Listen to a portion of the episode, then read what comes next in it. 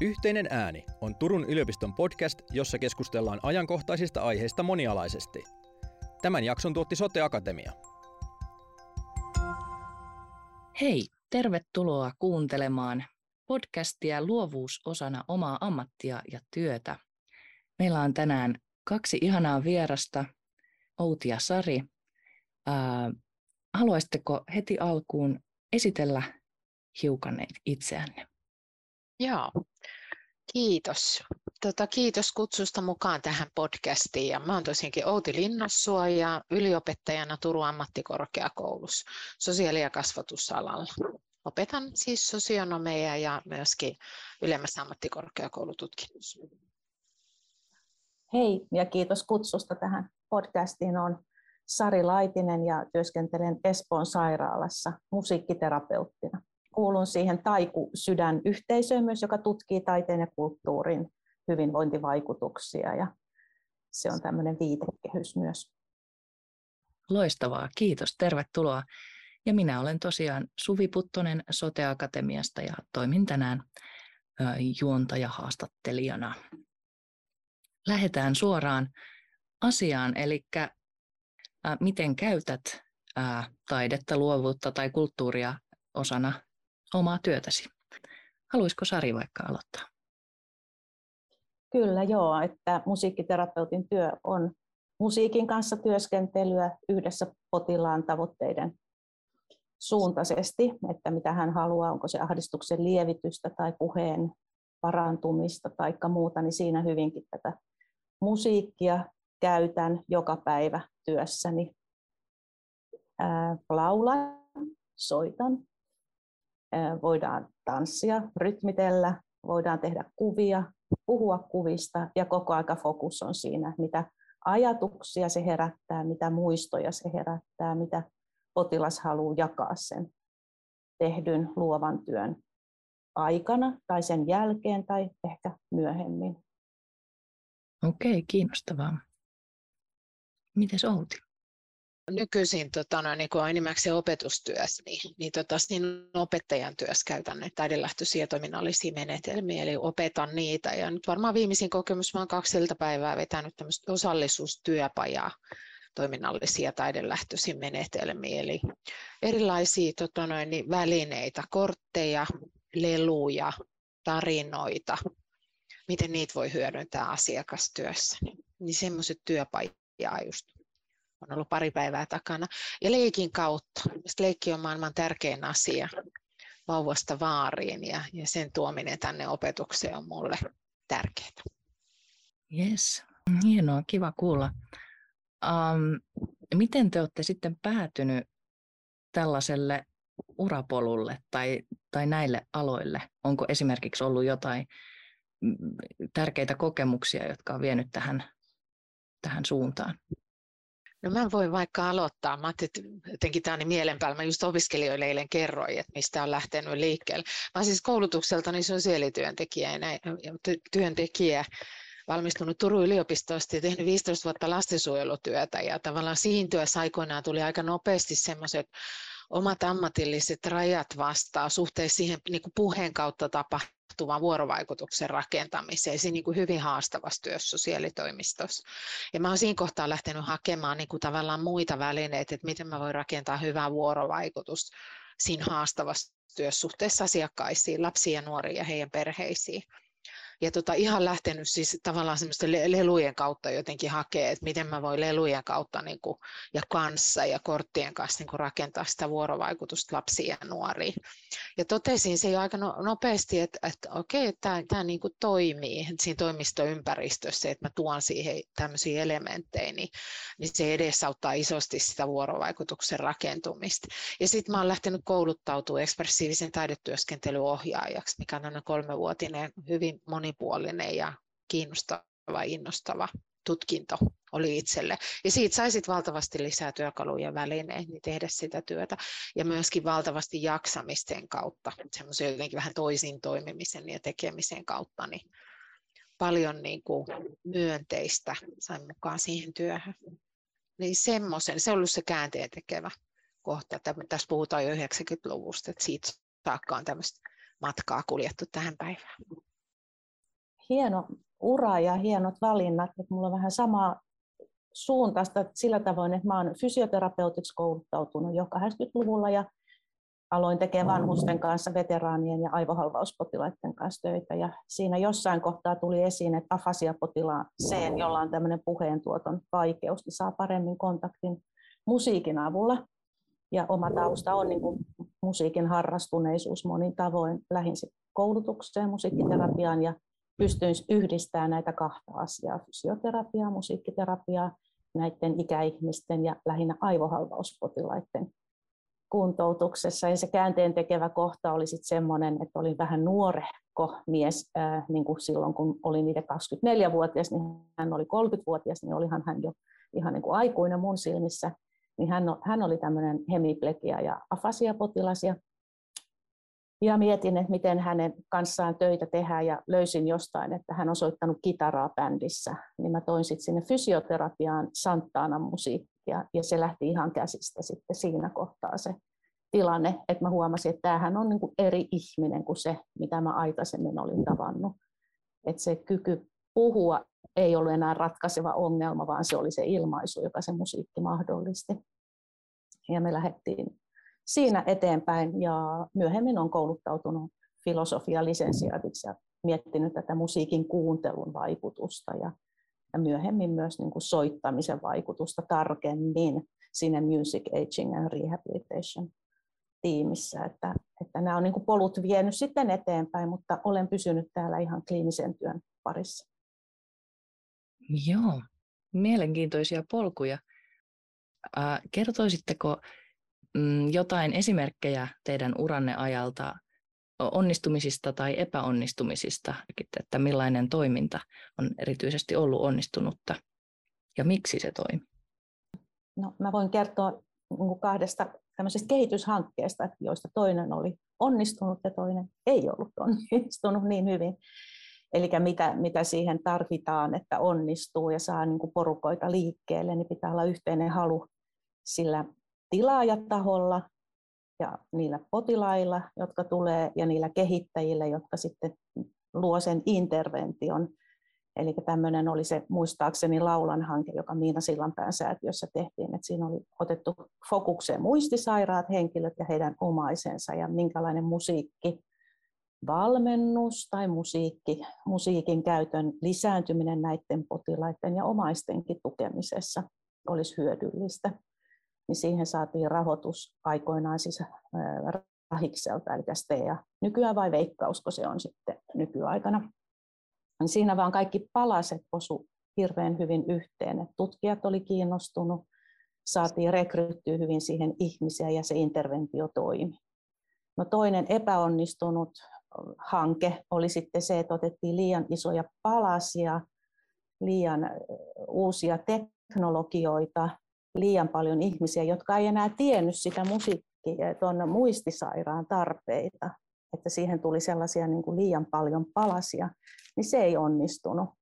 Eli se keskustelu ennen kuin lähdetään tekemään jotain kehittämistyötä on tosi tärkeää ja löytää ne niin kuin hyvät tiimiläiset, jotka puhaltaa yhteen hiileen, eikä ajattele ensinnäksi niin päin, että mitä minä saan tästä, vaan että niin päin, että mitä voin tuoda tähän kokonaisuuteen. Tämä on mulla semmoisena aika konkreettisena esimerkkinä.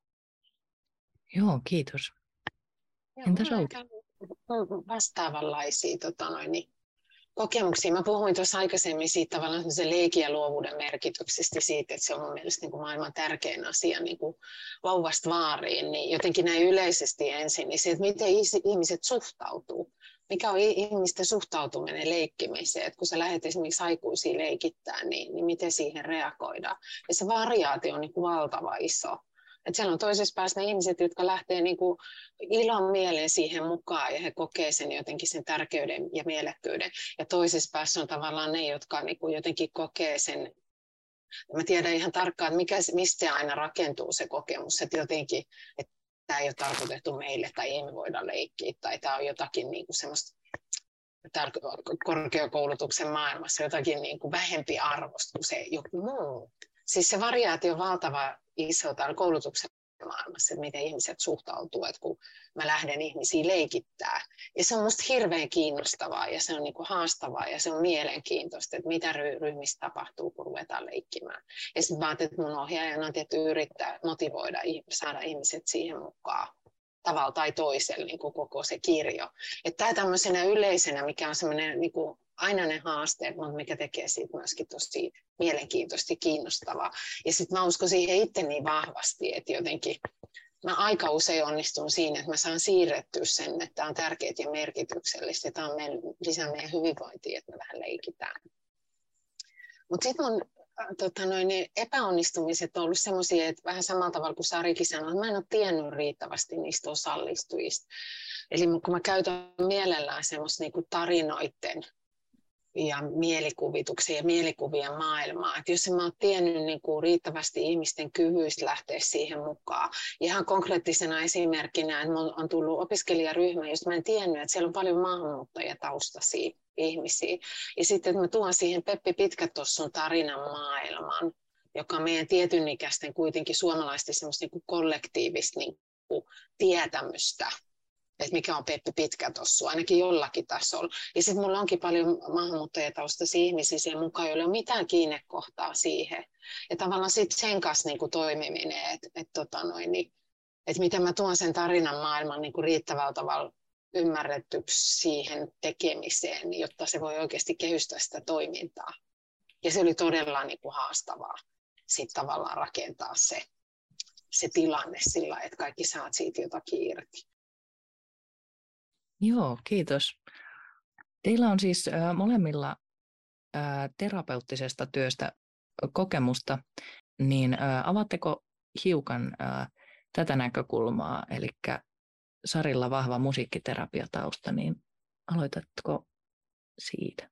Joo, kyllä vaan, että musiikkiterapia sinällään on jo terapiaa ja sitä voidaan tehdä yksilöllisesti tai ryhmässä. Ja siihen osallistuu sellainen henkilö, jolla on joku tietty tarve päästä eteenpäin juuri jossain asiassa. Niin kuin äsken sanoin siitä afasia-kuntoutuksesta, niin siinä voidaan niin kuin edistää joko puheentuottoa tai muuta ilmaisukykyä ja niin kuin saada kiinni niistä hänen ajatuksistaan ja elävöittää niin kuin hänen omaa sitä sisintä maailmaa. Että jos hän kokee koko aika, että hän saa niin kuin kuulla siitä, että kun en minä ymmärrä sinua ja en minä saa selvää sinun puheesta, niin musiikkiterapia voisi olla se väylä, että hän saa sen kokemuksen, että se musiikki ainakin ymmärtää ja hän voi lähteä tekemään sen kanssa omia ideoitaan kuuluviksi.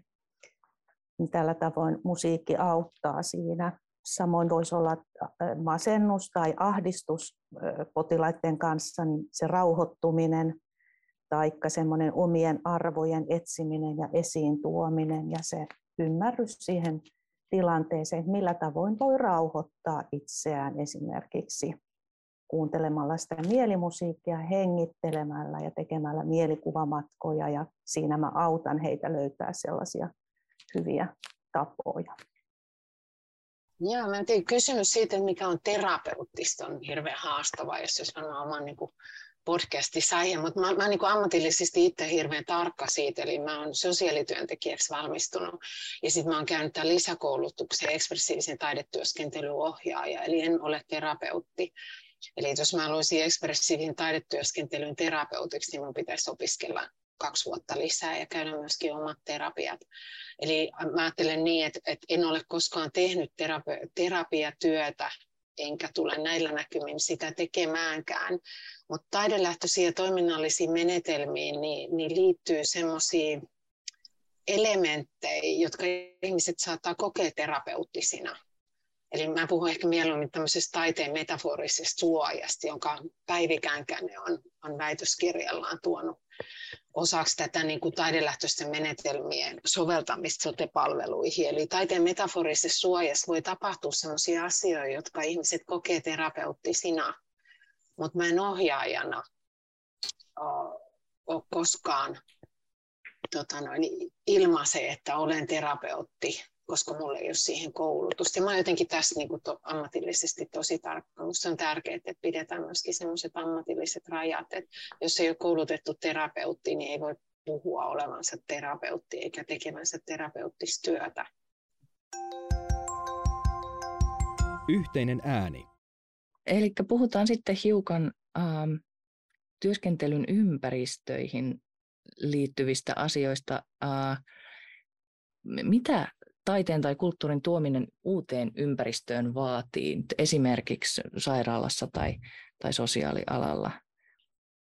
Mulla on tästä sairaalaympäristöstä nyt sitten 7 vuoden kokemus ja olen pystynyt tänne tekemään 2 hanketta taidetoipumisen tukena ja sitten oli kulttuurihyvinvoinnin edistäminen sairaalassa.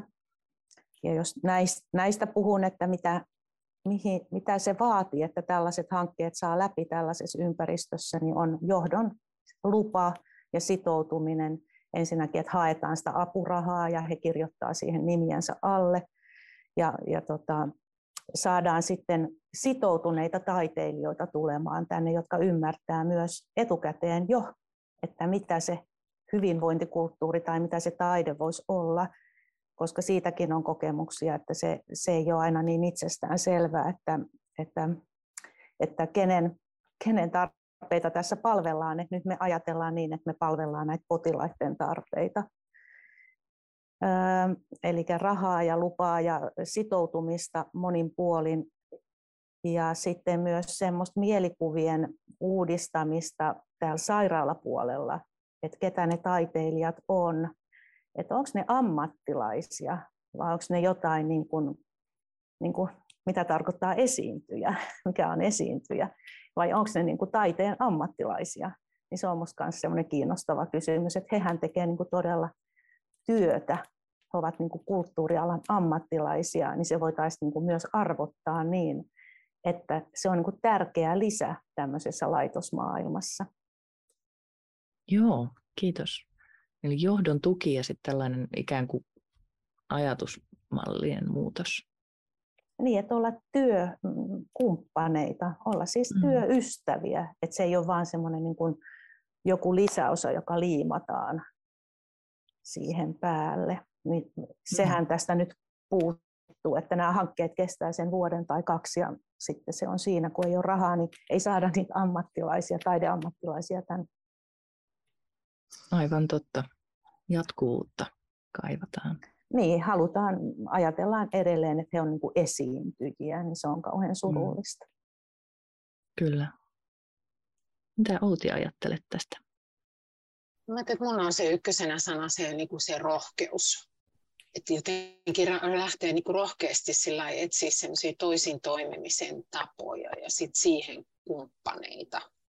Et kun mä mietin tätä omaa 30-vuotistyöhistoriaa, mikä on sieltä 90-luvun alusta alkaen, niin mä jotenkin jälkikäteen jäsenän näin, että tietyllä tavalla mä oon ollut siinä nuoruuden innossani myöskin tosi rohkea, lähtenyt ensin ihan niin kuin itse kokeilemaan asioita ja sitten kouluttautumana osana sitä omaa ammatillista osaamista.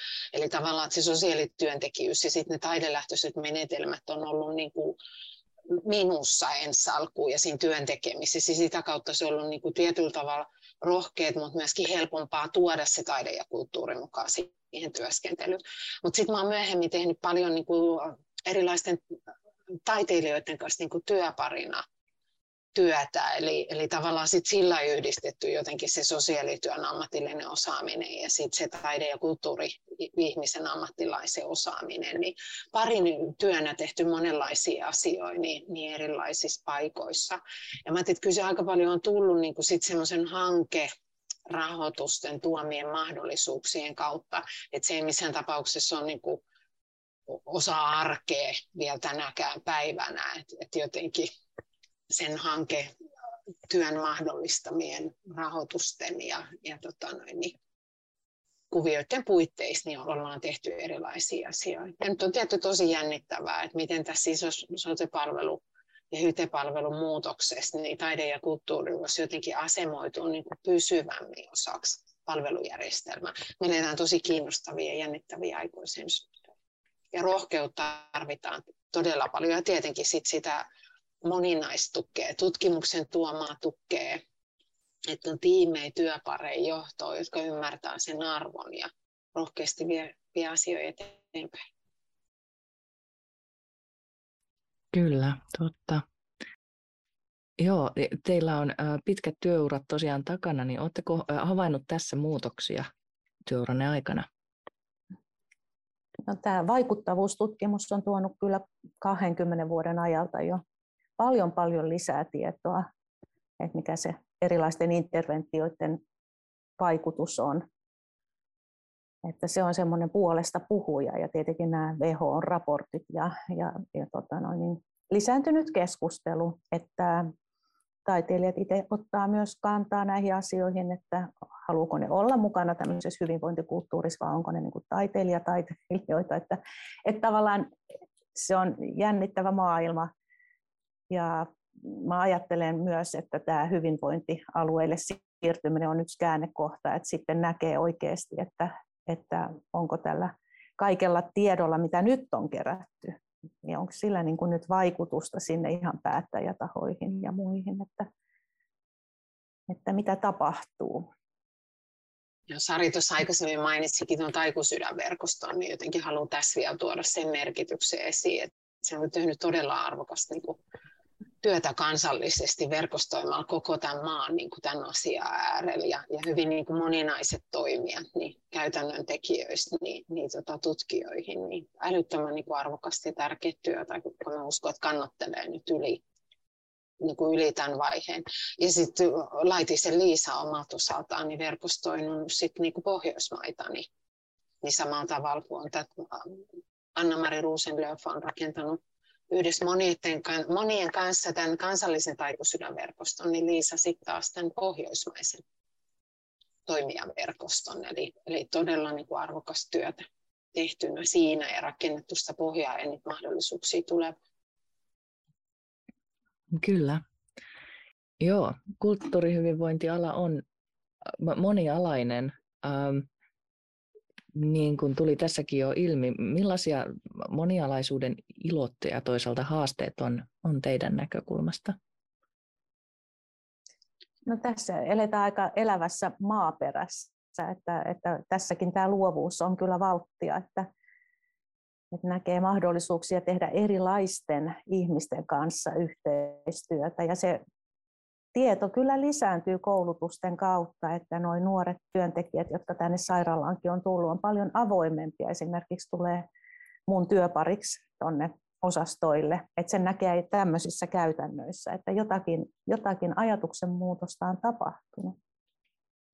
Kyllä. Tarkoitan sillä, että voidaan niin kuin yhdessä kokea ja esimerkiksi meille tuli filippiiniläisiä työntekijöitä, niin heille järjestettiin tämä Espoon sairaalan taidepolkuun tutustuminen, että mä sain vetää sen ja olla siinä läsnä. Tämä oli ihan niin kuin, ei ennen ole tämmöistä tapahtunut, niin tällaisia iloja on esillä, että nämä tehty työ niin kuin tuottaa tulosta. Joo, hienoa kuulla. Mulla on tuottanut valtavasti iloa ja oivalluksia se taiteilijoiden kanssa niin kuin tehtävä yhteistyö ja sitten ihan tavallaan sen keskustelun seuraaminen, että mistä taidekentästä niin kuin puhutaan ja tavallaan siihen jotenkin niin kuin reagointi tai siinä vuoropuhelussa oleminen tavallaan siitä omasta ammatillisesta niin kuin kehyksestä käsin, niin minusta se on ollut todella niin kuin kiinnostavaa ja tuottanut paljon niin kuin oppimista ja oivalluksia.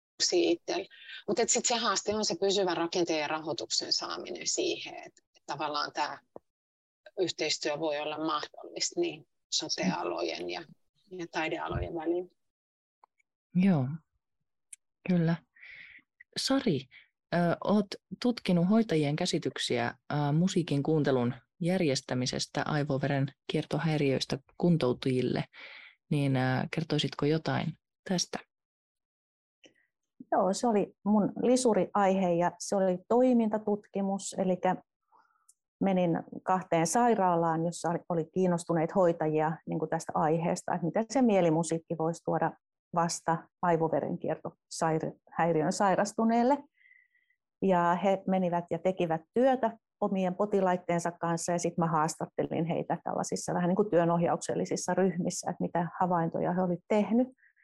Ja siinä tuli sitten ilmi, että hoitajat kyllä ymmärsi sen tasavertaisuuden, että jos aletaan puhua mielimusiikista, niin molemmat tykkää Rolling Stonesista, niin sehän herättää niin kuin heidät molemmat puhumaan samasta aiheesta, eikä niin, että hoitaja vaan kertoo jotain tutkimustuloksia, että verenpaineet on nyt tätä ja sitä ja tätä ja tässä on nämä lääkkeet, vaan siinä tuli yhteistä keskustelua.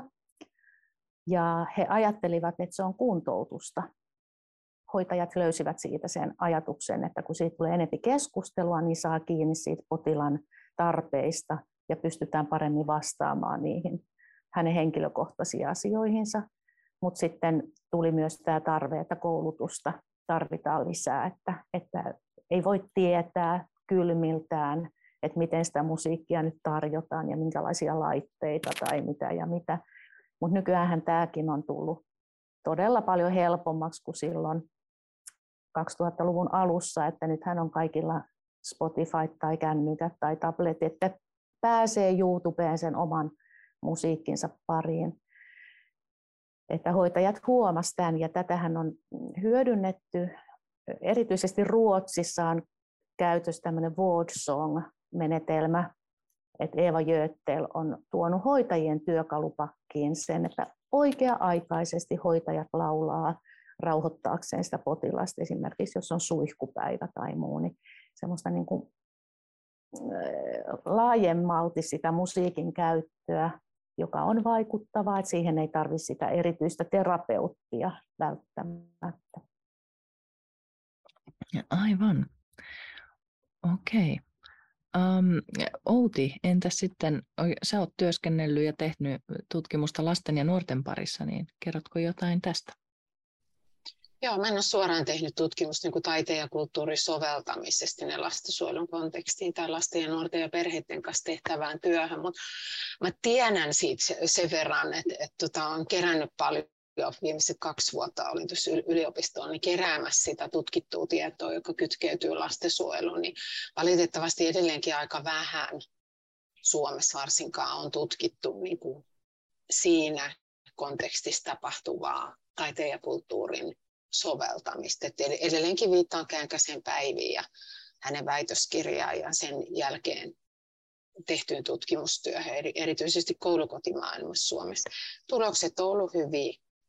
Eli, ja siinä tavallaan se, että mitä oivalluksia nuoret voi saada, kun he ovat tämmöisten taidelähtöisten menetelmien niin ohjauksissa, että minkälaisia oivalluksia he voi tehdä itsestään ja toisista ikään kuin sen taiteen metaforisten suojan kautta ja oppii ilmaisemaan itseään niin moninaisin tavoin, niin sen merkitys on todettu suureksi. Yhteinen ääni. Sitten mennään kolmanteen osaan tulevaisuuden näkymiä. Mitä teidän mielestä seuraavaksi pitäisi tehdä, jotta taiteen ja kulttuurin mahdollisuuksia hyödynnettäisiin paremmin teidän alallanne? Mä odottaisin edelleen koulutuksiin enemmän niin kuin taideopetusta tai taiteen kokemuksellista osaamista. Ja tässä nyt Outi on tietenkin ihan etulinjassa siellä tekemässä, ja mä näen täällä töissä jo niitä vaikutuksia, että kun tällaista koulutusta on ollut. Mä lähtisin siitä. Joo, mä koen, että siinä mielessä ollakin aika etuoikeutettu niin kuin kouluttajana viemässä näitä asioita eteenpäin, mutta että paljon pitää tuolla kentällä myöskin tapahtua, että tavallaan se vastaanottavuus sillä asiaa, niin on, ja kuten mainitsinkin, niin Taiku Sydän verkostohan siinä on tehnyt tosi hyvää työtä.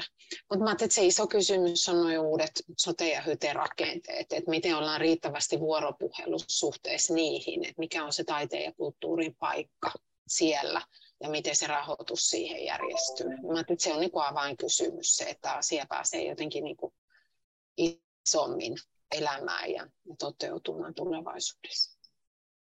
Kun me tiedetään nykyään aika paljon jo asioita, niin tosi pitkällä on vielä se, että se otettaisiin niin kuin käytäntöön. Että on erilaista kuin vaikka sairaanhoitaja. Mä nyt otan sairaanhoitaja-ammatin, että miten se laitetaan se katetri tai joku tänne näistä. Harjoitellaan ja tehdään ja se on tärkeää, että se potilas pääsee niin kuin kuntoon ja terveeksi. Niin sitten tätä ei niin kuin harjoitella ollenkaan, tätä taidehyvinvointia, sitä vaan niin kuin suurin piirtein mennään sinne kentälle ja katsotaan, mitä tapahtuu. Et tässäkin pitäisi olla sellaista niin kuin harjoittelua, että terapeuteilla on, mutta sekin, niin kuin sanotaan nyt suoraan musiikkiterapiapuolella, niin menee tietenkin omien kiinnostusten kohteiden mukaan. Mutta harvoin sitten esimerkiksi koululla on niin kuin mahdollisuus ihan just opettaa niitä asioita, mitä esimerkiksi muistisairaiden kanssa tehdään. Mä vaan nyt otan tästä meidän alasta. Mutta mä luulen, että muillakin niin kuin taideterapeuteilla on se, että se lähtee vaan ja menee ja tekee ja katsoo, mikä siellä lähtee sitten etenemään. Että tämä on niin kuin erilaista tämä koulutusmaailma tässä. Joo, musta toi on tosi hyvä pointti. Et mä mietin ihan tätä meidän kulttuurihyvinvoinnin ylempää ammattikorkeakoulututkintokaa. Et siinähän toteutuu se arvokas vuoropuhelu näiden alojen välillä, mutta eihän siinä ole mitään harjoittelua. Mm.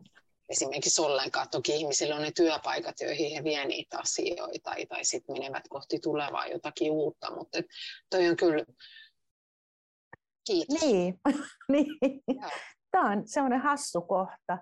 Et tietenkin, niin kun jos mulle tulee jotain opiskelijoita, ne usein käy niin kun päivän tai kaksi, yhden kerran on ollut semmoinen pitempi, mutta siinäkin oli sitten semmoinen, että työnohjaus tuli koululta, että mä en saanutkaan ohjata sitä opiskelijaa, että sekin oli semmoinen hassu kombinaatio sitten, että on niin vähän tietenkin hakijoitakin, että on uudet alat ja vähän hakijoita, niin, se ei vielä toteudu, mutta jos just koulutuksessa pystyy tähän puuttumaan, niin se olisi hienoa. Ja toinen, minkä mä nappasin tuosta, mitä se sanoi, että on se tavallaan, jos ajatellaan ihan yliopistomaailmaa, niin kuin siinä akateemisena tutkimuksen maailmana, niin sehän on se yhteiskunnallisen vaikuttamisen tehtävä vasta niin kuin viime aikoina tullut sinne. Ja tavallaan siinä on valtavia haasteita siinä tutkimustiedon juurruttamisessa ja jalkautumisessa ylipäätänsä. Ja sitten kautta sen vieminen sinne sit vielä niille poliittisille päättäjille siihen päätöksentekoon, jos sitten rakennetaan ne mahdollisuudet niin kuin rakenteisiin ja rahoitukseen, niin paljon on niin kuin tehtävää. Mutta ollaan matkalla, sillä lailla ajattelin tämän asian kanssa. Niin, kyllä. Onneksi ollaan innostuneita. Yhteinen ääni. Joo. Entäs sitten omassa konkreettisessa työssänne, mitä haluaisitte kehittää seuraavaksi? Tai päivittäisessä työssänne? Mä voisin tähän sanoa, että nyt tarjoutuu taas hanke rahoitusten kautta semmoinen mahdollisuus. Eli ollaan saatu semmoinen iso rahoitus niin taide- ja kulttuurireseptin kehittämiseen, niin osana tämmöistä kansainvälistä verkostoa, mutta kansallisesti tehdään sitä työtä yhdessä Laitisen Liisan kanssa. Niin se on tässä pikkuhiljaa käynnistymässä ja se on nyt sellainen mahdollisuus seuraavat 3 vuotta viedä sitä asiaa eteenpäin. Miten tämmöisen resepti- ja lähetekäytännön kehittämistyön kautta voitaisiin linkittää nyt sote-palveluja ja tätä taide- ja kulttuuritoimintaa niin tiiviimmin yhteen ja asiakkaiden parhaaksi. Hieno uusi mahdollisuus. Onnittelut. Tosi upea hanke tulossa. Et just näitä avauksia täytyy olla ja se on kiinnostavaa, että mikä tieto tavoittaa tai minkälainen puhe tavoittaa sitten niin kuin päättäjät.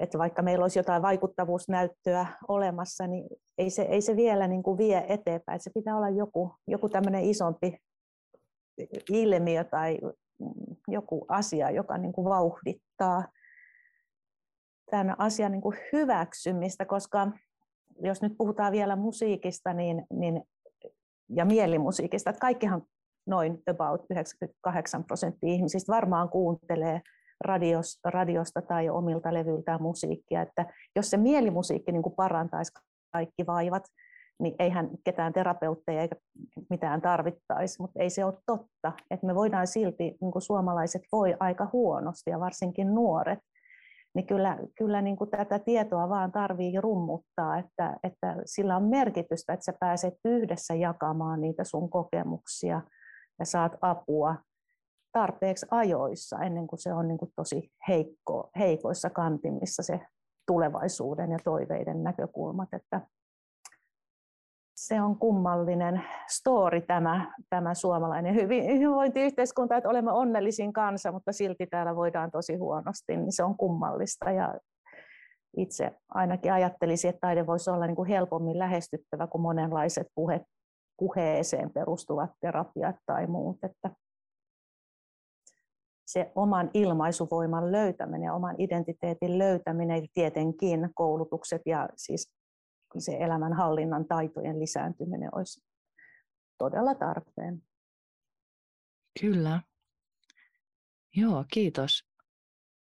Entä sitten ihmiselle, joka on tästä alasta kiinnostunut, niin voisitteko antaa jotain vinkkejä, että mitä kautta omaa osaamista voisi kehittää? Tai miten voi viedä kulttuurihyvinvoinnin ideaa eteenpäin omassa työssä?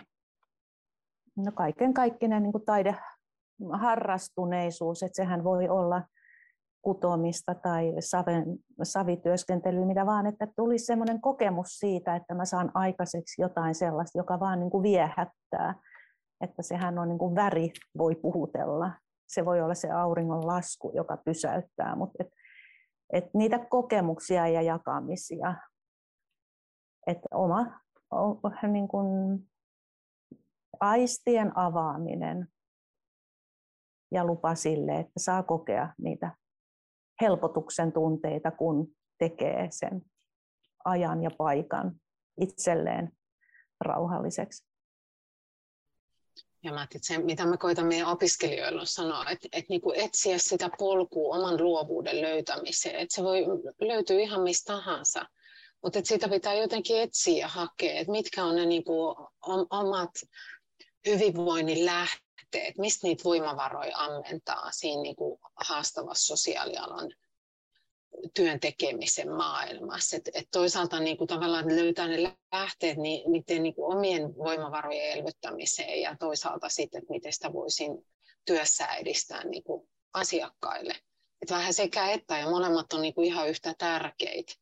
Ne voi olla joskus eri asioita myöskin se, että mikä on se oma luovuuden lähde ja haluaako siitä ammentaa niin kuin siitä myöskin asiakkaille vai onko se vaan niin kuin sitä omien voimavarojen elvyttämistä ja tavallaan sitä tekee jotenkin toisin asiakkaiden kanssa. Et ne voi olla samaa tai niin kuin eri asioita, mutta joka tapauksessa rakentaa jotenkin aika tietoisestikin etsien sitä polkua, että mitkä on ne omat luovuuden ja voimavarojen lähteet ja sitten tavallaan niin kuin sitä lisää.